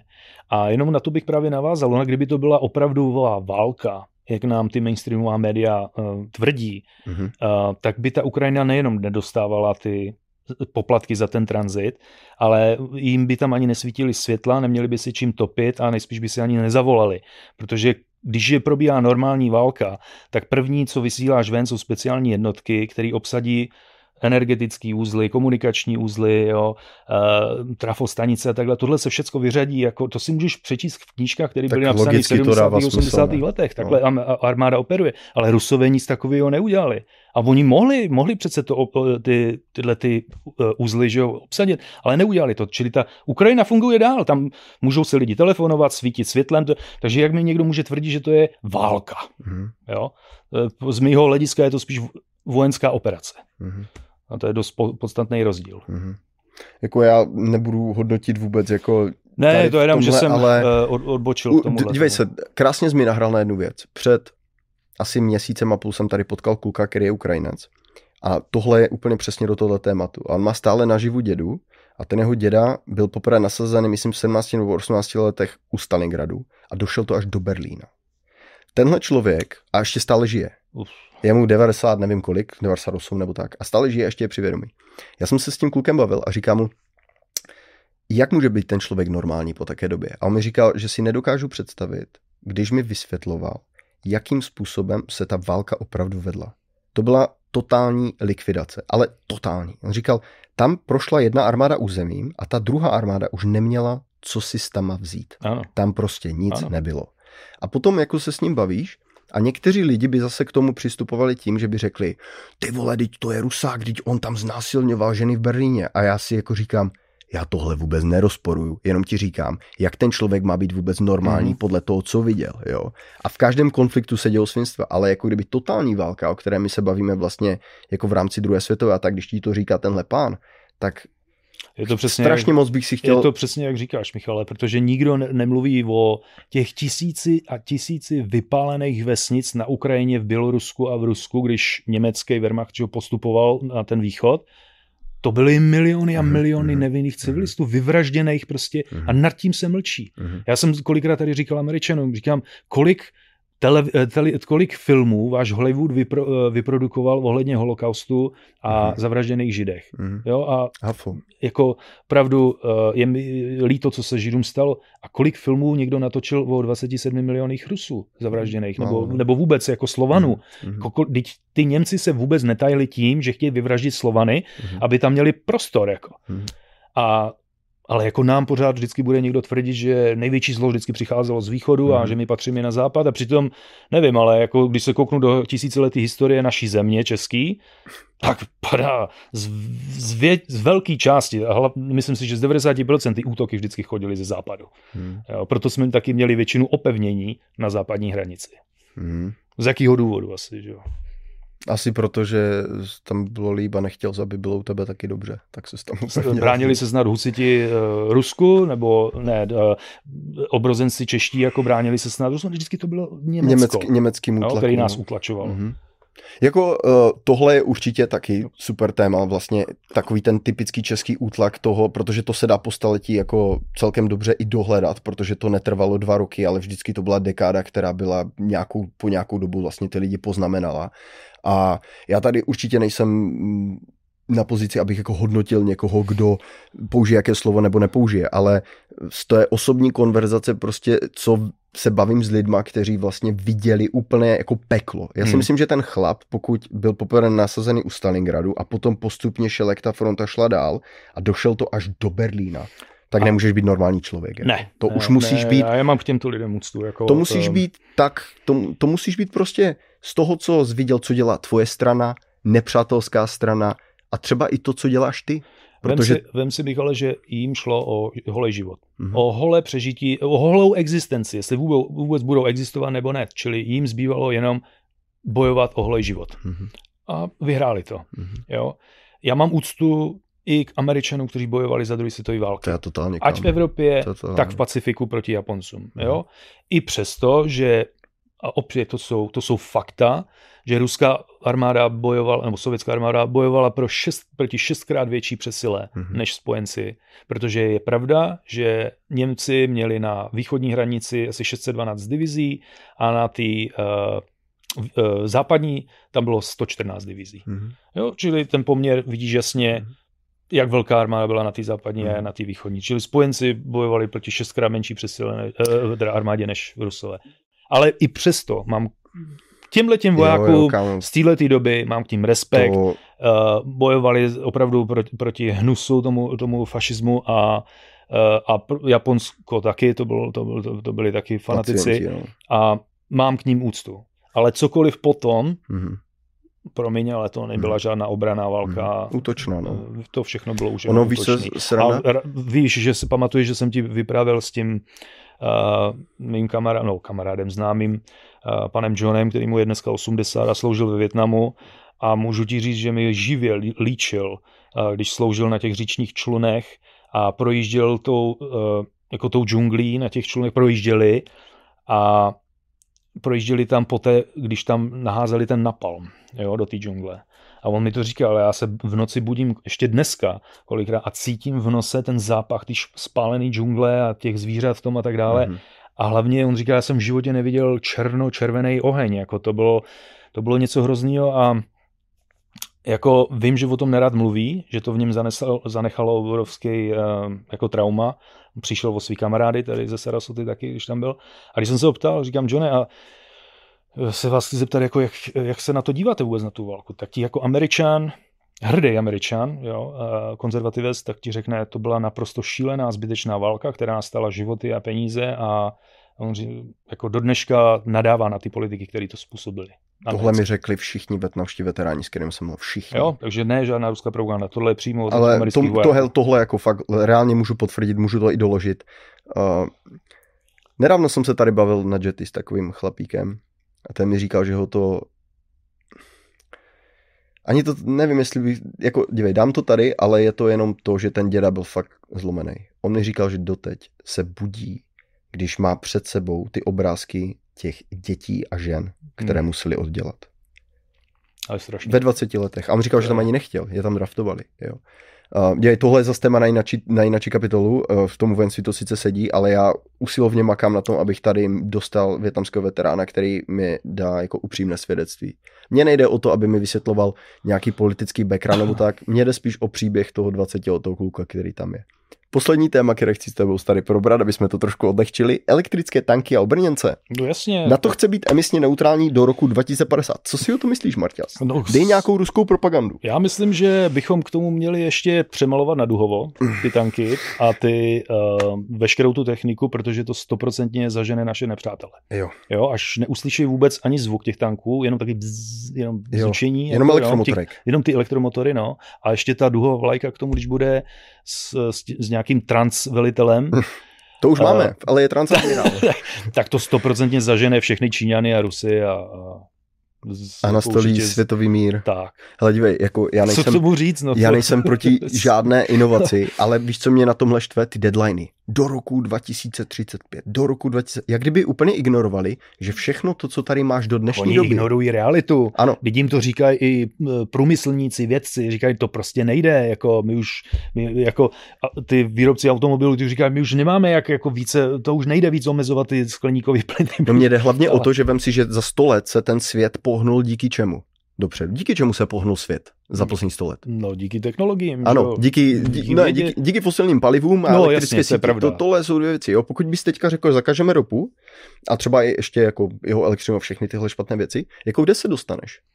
Dostaneš se zpátky, že budeš mít svíčku a bude 18. století. No, nejspíš Jo. ano. A Zapomeň to mě na na tom vadí, dívej, já nejsem vůbec proti žádné inovaci, vůbec nejsem proti elektroautům, vůbec nejsem proti něčemu takové, ale musí to vycházet z přirozeného požadavku trhu, protože ty pokud řekneš, že do roku 2030 nebo do roku 2050 něco uděláš, tak co se stane? Jako je fakt, že je, je sice pravda, že ty armády spotřebovávají strašné množství jako zdro- zdrojů a prostředků Jasně. a do toho se samozřejmě bude počítat i ropa, benzín a letecký benzín a tak dále. To samozřejmě nikdo nepopírá, jo. Ale tohle není cesta k nějaký záchraně světa. Diví se, my máme třeba problémy jako svět, jako civilizace a bylo by potřeba třeba stovky miliard dolarů každý rok na vyřešení něčeho. Jo? A ono se o tom mluví, ale nic se pro to neudělá. Ale přesto ten svět celý je schopen každý rok vyprodukovat přes 2 biliony dolarů na zbrojení. Hm? Protože A oni se zajímají tímhletím. Hm, Jo? Oni Dívej, řeší... eh, Víš, co je na tom ten největší za mě? Já se nejvíc bojím toho, že my jsme jediní ti, kdo to řeší. Všichni ti ostatní investují do nových technologií a všichni ti ostatní řeší, když řeší armádu, tak řeší, aby to byla armáda. My řešíme, aby tam byl uh, jeden nebinární, aby tam byl jeden, co má jednu ruku, jednu nohu a aby pořád tam bylo nějaká jako inkluzivita, ale ne v rámci těch zkušeností a dovedností, mm. ale v tom, aby jsme jako naplnili nějaké nějaké politické jako cíle, které potom dávají těm politikům, které to prosazují jako ty prachy, prostě Mhm. mm. víš, různé takové ty agendy takových těch věcí, jo. Mně je třeba úplně jedno, jestli jako uděláš elitní jednotku, jestli tam budou všichni takový nebo makoví, nebo to budou ženy nebo chlapi. Ta el- jednotka má být elitní, tečka. Tam to prostě končí. A veškeré tyhle věci, kdy něco dáváš jako mandát, mě Mhm. vždycky serou, protože to nikdy není vlastně nic přirozeného. Proč lidi nepoužívají petrolejku? No protože žárovka je lepší, tečka. Nikdo jim to nemusel furt opakovat. Jo? Petrolejku máš tady a máš ji tam jenom proto, protože to je efekt. Ale zkoušel jsi u toho někdy číst nebo psát? Já u toho čtu a musíš fakt vědět, kam ji dát, abys dokázal jako vůbec Jo, jo, tou jo. technologií existovat. Jo, to ne, ne, nesvítí to jak žárovka. Takže já proti přirozenému vývoji nemám vůbec nic. Totálně to podporu milu nové věci. Ale musí to mít hlavu a patu. Jasně. Jo? Ne, že máš generála a oni ti řeknou, no, sice to není generál jako schopností jako třeba Žukov, že by dokázal zabránit katastrofě, ale je nebinární. No co mi je potom, že nebinární? On má být generál prostě, jo. A já vím, že spousta lidí to nechce slyšet, spousta lidí tě bude nálepkovat, bude ti říkat, jo, ale ty nejsi tenhle a ty jsi ten ruský troll a tak. Dobře, fajn, ale jestli něco stane, tak ten ruský troll si umí aspoň rozdělat oheň, ale ty jsi jenom nebinární. Já, A to je jediné, co Já řešíš. si myslím, že ty ostatní země na světě vůbec tyhle ty věci neřešejí. Oni to vůbec neřešejí, protože oni vůbec jako, uh, já nevím, myšlenka, že by do armády začali nabírat uh, homosexuály a trans lidi a tak dále, nic proti ním nemáme, ale pane bože, teď co svět světem stojí, tak vždycky vál- válčili muži, chlapy, jo, a nikdy ne jako, jako proto se rozdávali modrý knížky, když do toho nebyl fit, tak si prostě do té armády ne, nešel, si nebyl přijat, že jo. Jako to, co se tam dneska snaží na to roubovat, mně to připadá zvláštní divný a ono je to přenesené do ty politiky. My máme ministrině obrany jako ženský, jako jo. Mhm. Opět nic proti ženám, ale ženám, ženy by měly mít jiné role, než jako třeba Mohli by sloužit, jo? obrany, Třeba, jako, třeba, třeba Tulsi, tak ta víš co, ta byla, dejme tomu v Iráku, byla tam ale ta dvakrát. byla v armádě. Ano, ano, přesně tak. Ta byla v armádě ano. a má zkušenost z, z té armády, to je úplně něco jiného. Ano, ale ano. nějaká úřednice, Ano, ano, ženská, ano. která, pardon, tohle, Ano. tohle neuznávám absolutně. Jako dívej se, ty si musíš vlastně uvědomit, k čemu to slouží. Ta armáda slouží k boji, k ničemu jinému. No. Obraně, útoku, ale k boji. A potom samozřejmě v mírových dobách asistenci civilistům při povodních, bla, bla, bla. Mhm. Mm-hmm. Spousta dalších věcí. Ale tam není podstata od toho, jaká je tvé sexuální orientace. To je úplně jedno. Ty musíš plnit. Ty musíš splnit určité věci. A pokud ty vlastně utíkáš z toho, že armáda přestává plnit, ale je to jenom o tom, že jak vypadáš, nebo co si děláš doma večer, to, je, to má být všem úplně jedno. Jako, eh, je to minulý týden, pár dní naspátek, četl jsem článek, že eh, nejelitnější vojenská škola tady v Americe West Point, ty studenti tam sami, nebo ty, teda ti adepti vojenští tam, ka- kadeti, nebo jak jsem říkal, už píšou protestní dopisy svému vedení, že už jsou unavení z toho vokismu. Jo, uh, pořád řeší nějaký tyhle ty trans lidi a LGBT a mm-hmm. teď je ne, nutí je vakcinovat se a nosit masky to, a ty vojáci toho mají plný zuby. Jsou to mhm. vojáci mm-hmm. a ne, ne nějaký ne slečinky, slečinky no. přesně mm-hmm. tak. No. Takže jako ono, já si myslím, že tenhle ten trend jako brzy zase i s tou právě s tou krizí, s tou, s tou realitou té války, no, nebo no, no, něco, no, no. že vlastně... Ale no, já jsem chtěl říct, jako, že tyhle ty myšlenky, jako, že budeme dělat uh, snad tanky na baterie a... a jako... Kamala říkala, že bude. Kamala, Kamala. Kamala, jo, ta bude ráda, když to doklepe, doklepe ale do příštího roku. No chtěl jsem skončit nějak pozitivně, ale zase jsme v depresi, Martin. Ale tak... Zase dostaneš nálepku, že že troll ruský a prostě konspirátor, přitom jako za mě absolutně normální věci, o kterých se chlapi, když si spolu sednou, tak se baví. Já, já nevím, uh, víš to, je to hrozný, že lidi se nechávají takhle jako na, na, jak, já nevím, jak to říct, jako ty něco řekneš a oni mají tak černobílý vidění, že reagují na jedno slovo nebo jenom na jednu větu a úplně jim chybí ten zbytek, co si, co si říkal. Jo? Mm-hmm. Když řekneš jenom, Rusko má lepší zbraň v tom a okamžitě seš rus, ruský jo. troll a, za, a už neposlouchají ale to, že američani zbytečně si nechali ujet vlak, protože mm-hmm. oni mohli mít taky ty zbraně. Ano, ano. Ale kdyby zbytečně nerozhazovali peníze třeba v tom Afganistánu a v Iráku, tak to mohli ty peníze použít na vývoj těchto těch zbraní třeba, že jo. Hele, já ti můžu říct jenom, já jsem v 90. letech byl u protiletecké eh, obrany v Žadci a tam jsme byli na cvičení a já jsem střílel z S2, to jsou takové ty trubky na ramenu a se střeluješ tím třeba helikopteru letící. Velmi úspěšná zbraň pro uh, Taliban v Afganistánu, jo, mimochodem. Může se to ovládat tlačítkem, ne? no, jako ten borec uh, v sandálech tě se střelí odkaďkoliv, jako a nemáš šanci. Protože to je, tam je gyroskop, ten jde za tím teplem toho motoru, tý, tý, uh, takže ten to přeletí, ten kopec, ta střela najde si tě podle tepla z toho motoru ty helikoptery. A tenkrát vím, že, ty, že to stalo 10 nebo 20 tisíc korun v té době, ta, ta jedna střela i Vito. Vedle nás byly S10, to už byl jako takový transporter, který to měl jako, mm, jako na těch nosičích a to už byly samozřejmě širší a ta jedna střela tenkrát stala 250 tisíc korun. Ty 90. si nedokážu představit. No, já jenom... A to je na český poměry, to jo? takže si umíš představit, kolik stojí ty no, střely a mě právě tady, jako... ten kámoš říkal, kolik stojí dolarů. určitě jako třeba jedna bomba na jednoho pozorovatele, když mi no. jako řekl tu částku, já jsem na něj takhle hledal. A nezapomeň, že ty střely jsou velmi, korty moderní, jsou naloudovaný jako Eh, elektroniku a drahými kovy. To obsahuje třeba ance a ance, stříbra nebo zlatá, že jo? Tam se dávají nějaký drahý kovy mm. do mhm. toho, to vím, proto je to i takhle drahý, že jo? I ty, ty, no to vybouchne a to konec. No takže vlastně ta, to vojenství nebo ta armáda i dané země je dána těmi zdroji, kterými disponuje. Jo. No, jasně. A teďka čtu fajnou knížku o, o vlastně to, jak se Mussolini dostal k, k moci a jak vlastně likvidoval tu sicilskou mafii a jak oni ti mafiani se tomu bránili a tak. A krásně tam popisuje některé ty situace. A jedna, řekl jeden citát, který jsem si tak zapamatoval a říkal jsem si, že na tom něco je a budu teď parafrázovat, jo, ale víceméně řekl, že demokracie je luxusní výsada těch, kteří mají pro svou přítomnost a budoucnost dostatek zdrojů. Pravda.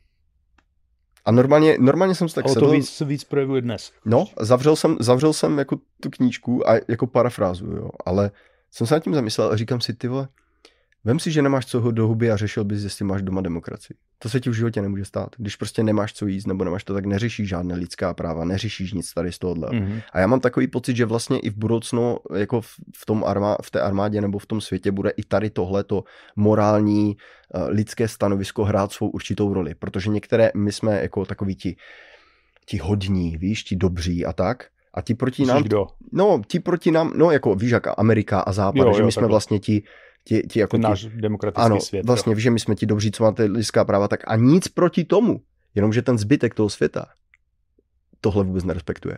Jakože vůbec, jo.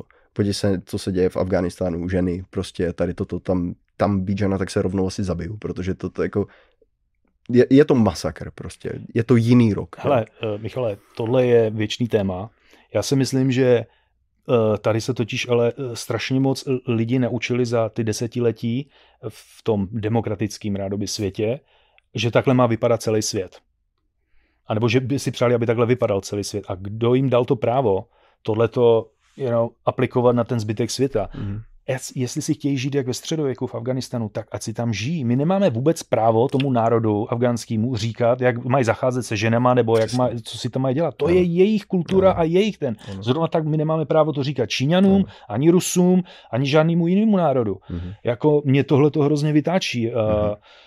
Jako každý, zrovna tak někdo jiný z jiný země nemá co do, kecat tady o americké politiky, ať si tady američani se svýma zbraněma dělají, co chtějí. Ano. Je to jejich země, jejich ano. ústava a jestli se to někomu nelíbí, no tak, si, tak ať si to jako hej, já v principu s tebou totálně souhlasím, jenom zrovna ten Afganistan konkrétně teďka je, je hodně jako v v tom, že ty se tam mohl narodit po té americké revoluci, jako potom, a teď je 20 to jo, to jo. A jako to ta situace je totálně jiná, jo. Jenomže víš co, tam se válčí už od 80. let. To jo, ty jsi nežil. A vlastně ty generace, tam to máš skoro čtyři, mm-hmm. ne, dvě, tři generace jo. lidí vlastně nezažili nic jiného než jenom války. Tam to prakticky asi neexistují ani řemesla. Jako, ne, nezávidím těm lidem, fakt ne, jako... Ne. Já jsem, já jsem strašně rád za to, kde jsem. Já Ameriku vlastně miluju hlavně kvůli tomu, co mě osobně nabídla, jaké lidi mi dala do života a to neznamená, že vlastně nějak obhajuju nějak americkou jako politiku. A já jsem hlavně...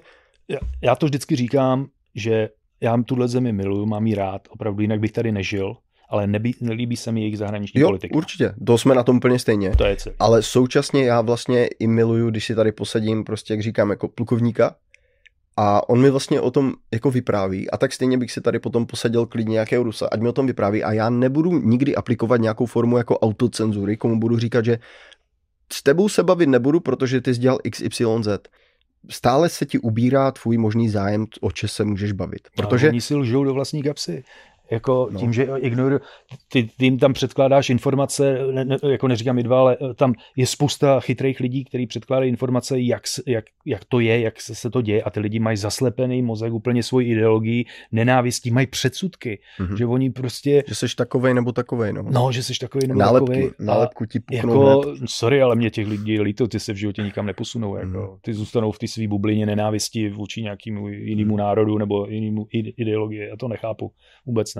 Já to mám rád, že si prostě povídáme, vyřešíme to. Já nemám vůbec uh, averzi k žádnému národu, ani k žádnému etniku, jo, nebo rase, vůbec, to už vůbec ne, jako, ale proto já tyhle ty myšlenkové pochody těchto těch lidí, jenom, že ty řekneš prostě o zemi, kterou pochválíš zemi, kterou oni nenávidějí za to, že něco dělají dobře a okamžitě tě prostě zmalujou. Mm. Jo, jako Dívej, ono se to neodpouští, ale zároveň fakt je to o tom, aby si mohl Vem si, jak velký rozdíl by to bylo, kdyby třeba na ČT nebo ve vzdělovacích prostředcích veřejně by se objevovaly všechny názory. Neobjevují se, to je úplně jasný. Jako. No, jak ale... velká změna by to byla, už jenom pro tu hmm. společnost, ale a to je vlastně to, co si myslím, že musíme vlastně na sobě pracovat. Jo? A ty můžeš, ty můžeš se takhle bavit o jakémkoliv tématu, nejenom o zbraních nebo zbrojení nebo čemkoliv, Jasně. ale prostě musí tam zaznít obě strany. A není na tom nic špatného. A ti lidi potom si přece musí jako udělat v hlavě názor sami, Přesně. kdo má pravdu a kdo je Přesně. Bullshit, Já bych jo. si přál, aby tady seděl vedle člověk, který by měl opačný názor než já nebo my dva. Zatím nemáme a, kapacitu pro třetího, ale makáme. Ať obhájí, ať, ať řekne, jako, proč teda se, v čem se my mýlíme, nebo v čem nemáme pravdu a ať řekne teda svůj postoj, v čem teda ty američani třeba například dělají tu politiku uh, uh, vojenskou dobře v tom světě, já se rád nechám poučit, mm. protože já teda nic pozitivního na tom nevidím. Mm. Zatím vidím pouze jenom provokace, provokace a provokace. Mm. A jenom se chci vrátit ještě k NATO, jo? protože to je velmi, velmi silné vojenské uskupení. Může mi někdo vysvětlit jako význam NATO? Já vím, pokud vím, tak NATO bylo založeno jako proti uh, jako sovětskému svazu obrana, že jo, proti sovětskému svazu bylo založeno a hned v, zápětí na to my jsme si založili, myslím, Varšavskou Varšavskou smlouvu, že jo. Mm-hmm. A když se rozpadl sovětský svaz, i s tou, teda celý východní blok, i s tou varšavskou smlouvou, tak proč to na to dále zůstalo? Jo, to by mě zajímalo. A zajímalo by mě, jako, eh, když se na to vykládají takový ohromný finanční prostředky, Eh, kdy teda naposledy to NATO něco bránilo v té Evropě, teda když údajně to má být jako víš, jako obraná jednotka. Pokud já se jako podívám do té historie do NATO, tak vidím za posledních 20 let jako um, jejich akce tam jako v Afganistánu se tam jako členské státy na to, že jo, Útočná členské válka. státy v, v tom, v, v Iráku, členské státy na to v Mali, v Africe, že jo, v Líbii a to všechno byly útočné války. Mhm. A, Takže- právě, a právě proto já bych, já si fakt hrozně přeju, abych tady měl toho kámoša, protože já se s ním chci bavit do tohle, protože on byl v Jugošce, v Afganistánu, v Iráku a v Libii. Což je Mhm. masakr kombinace Jako Čech? a mluví česky. A je takový profík, že asi ho ani neukážu jako záběr, ale budem točit z jedné kamery. Mhm. Mm. Stačily by ty informace, co ti řekne. Moc bych si to To přál. se těším, to si rád poslechnu. Jestli to sleduješ, kámo, tak mám hodně, hodně mokré oči a přál bych si, abys, abys do toho šel, protože si myslím, že tihle lidi, tím, co viděli, on hlídal mm, jako v Libii třeba ty imigrační kempy, kámo. Taky hustý. A má spoustu fotek. No, mi ukazoval věci. Jsem vůbec nevěděl, že Češi dělají takové akce a operace. Víš, kdyby opět, kdyby tam Amíci a na to nevlítli a nezabili Gaddafi a nerozstříleli tu zemi, tak tenhle frajer nemusel hlídat nějaký uh, Kempy, no. kempy s, s uprchlíkama, že jo? Právě proto, a víš, co je hustý, že on na to má dost podobný názor jako ty. No. Ale došel, já mám taky pocit, že vlastně došel tam tou vlastní zkušeností tím, co viděl, že to vlastně ta zkušenost vlastně možná přebije nějakou určitou naivitu nebo něco. Ale nechci mluvit za něho vůbec, jo, to jako pokud Ne, tohle bude vznikne, to pokud tohle vznikne, prof, tak si myslím, profesionála, který tam jo, byl a ano, viděl. ano, vlastně. jako fakt profík klobouk dolů, strašně dobrý kluk, mám ho hodně rád, jako bavíme se spolu, on občas dojde, víš co, tady na kafe, kecáme a tak, ale ještě nikdy jsem to vlastně, a jeho, jeho žena má zájem, aby to, aby to vzniklo, tak uvidíme, ale to je zase jenom odbočka. Jistě. Marťa, z tohle bych to asi ukončil, probrali jsme tak nějak, co jsme chtěli, trošku jsme si potom potlachali. Um, jak jsem říkal, pokud to někoho baví, může to sledovat, pokud ne, nemusí. Může, každý se může dívat na co chce. My se prostě budeme bavit o věcech, které nás zajímají a budeme se snažit to dělat dobře, čím dál tím líp. A nikoho nepřesvědčuje. A nikoho nepřesvědčím, Prostě jako já nemám, Debata. já ani Martin nemáme žádnou jako patent na rozum, jak už jsem to říkal Rozhodně ne. milionkrát a nechci tady někomu říkat, co si má myslet hlavně. To, to, víš co, to je ta pointa. Já nikomu nechci říkat, co si má myslet, aby každý myslel prostě sám. Michale, je to tak, jak říkáš. Já jsem řemeslník, ty jsi zrovna tak ob, obyčejný kluk, každý máme nějakou svoji činnost, něco děláme a uh, jsme samouci, který, samozděláváme se a uh, myslím si, že je fajn, že na naší úrovni se můžeme bavit o těchto těch věcech a myslím si, že spousta lidí naší úrovně uh, tohle to snad uvítá. Jako, jak říkám, já nejsem ani analytik vojenský nebo ekonomický, ale rád se o tyhle ty věci zajímám, rád se s tebou podělím uh, o, své, o své znalosti nebo vědomosti, co jsem se do, kdy dočetl, anebo zaslechl a zrovna tak jsem rád, co zaslechnu od tebe nebo od jiných lidí, který si sem zveš. A takhle přece člověk poznává, že jo? Jako dozvídáš se nové věci a uh, ale lpět na nějakých starých dogmatech, který někdo ti pořád eh, papouškuje z televize, jako mm, a nevím, prostě já jsem šťastný za takovýhle uh, tyhle ty koncepty jako mediální, který můžeš tady zvát hosty a může se člověk něco zajímavého dozvědět. Prostě Díky moc za normál. pozvání. Tak díky, že jsi došel a nebojte se poznávat. Mějte se a zase někdy příště u další epizody. Pokud vás tento díl zaujal, tak tady jsou další díly. A tady jsou další klipy. Mějte se.